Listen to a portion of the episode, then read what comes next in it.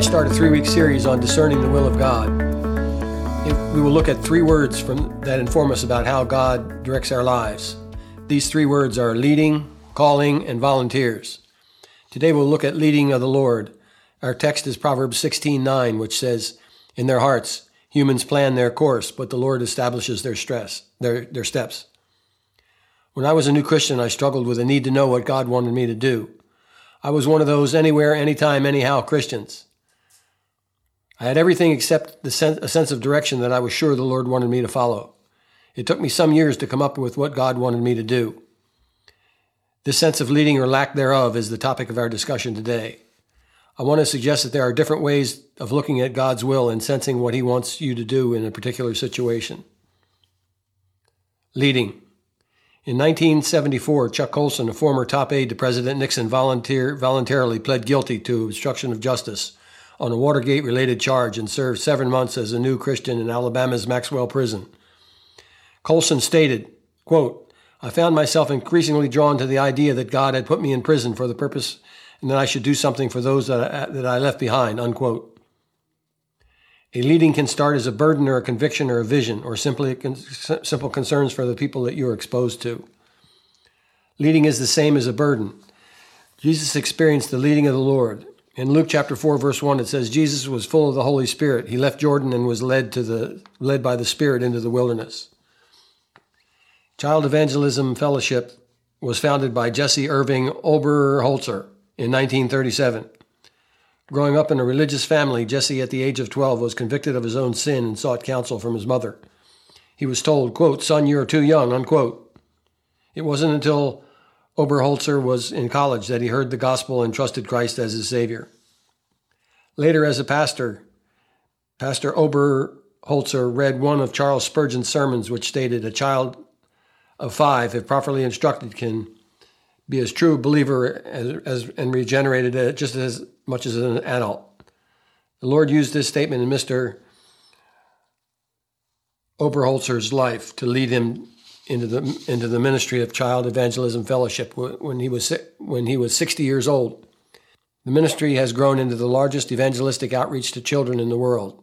CEF is currently ministering in numerous countries around the world and in every state in the United States.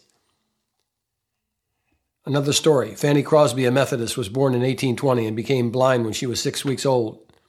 As she grew, she depended on her grandmother, who described the beauty of the world to her and introduced her to the Bible.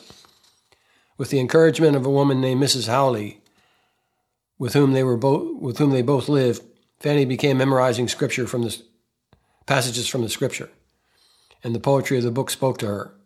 In school, she got in trouble for making up poems, but she could not stop herself. Fanny believed that God had placed a gift within her. Fanny says, quote, I seem to have been led little by little toward my work and believe that the same fact will appear in the life of anyone who will cultivate such powers as God has given him, and then go on bravely, quietly, and persistently doing such work as comes to his hands, she said, unquote. Crosby became a prolific writer, writing up to seven hymns a day. Her work includes Pass Me Not, O Gentle Savior, and Blessed Assurance. When she died at the age of 95, Crosby had written more than 8,000 hymns. Conclusion How to develop your sense when the Lord of what the Lord wants you to do. There's two ways.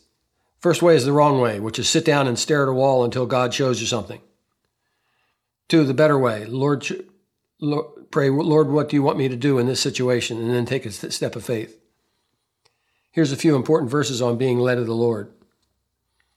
This is from Acts chapter 22, verse 10.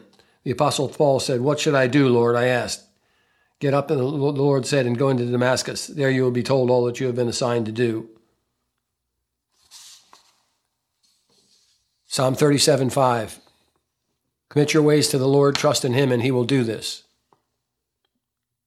Psalm 8, Isaiah 48, 17. This is what the Lord says Your Redeemer, the Holy One of Israel, I am the Lord God who teaches you what is best for you who directs you in the way you should go. Very few people get a crystal clear calling of the Lord. What is more common is when Christians follow a leading of the Lord and they, after some time, the leading turns into a calling. The key is to be obedient to what the Lord is speaking to you about. Pray that the Lord will open a door and give you a burden for something.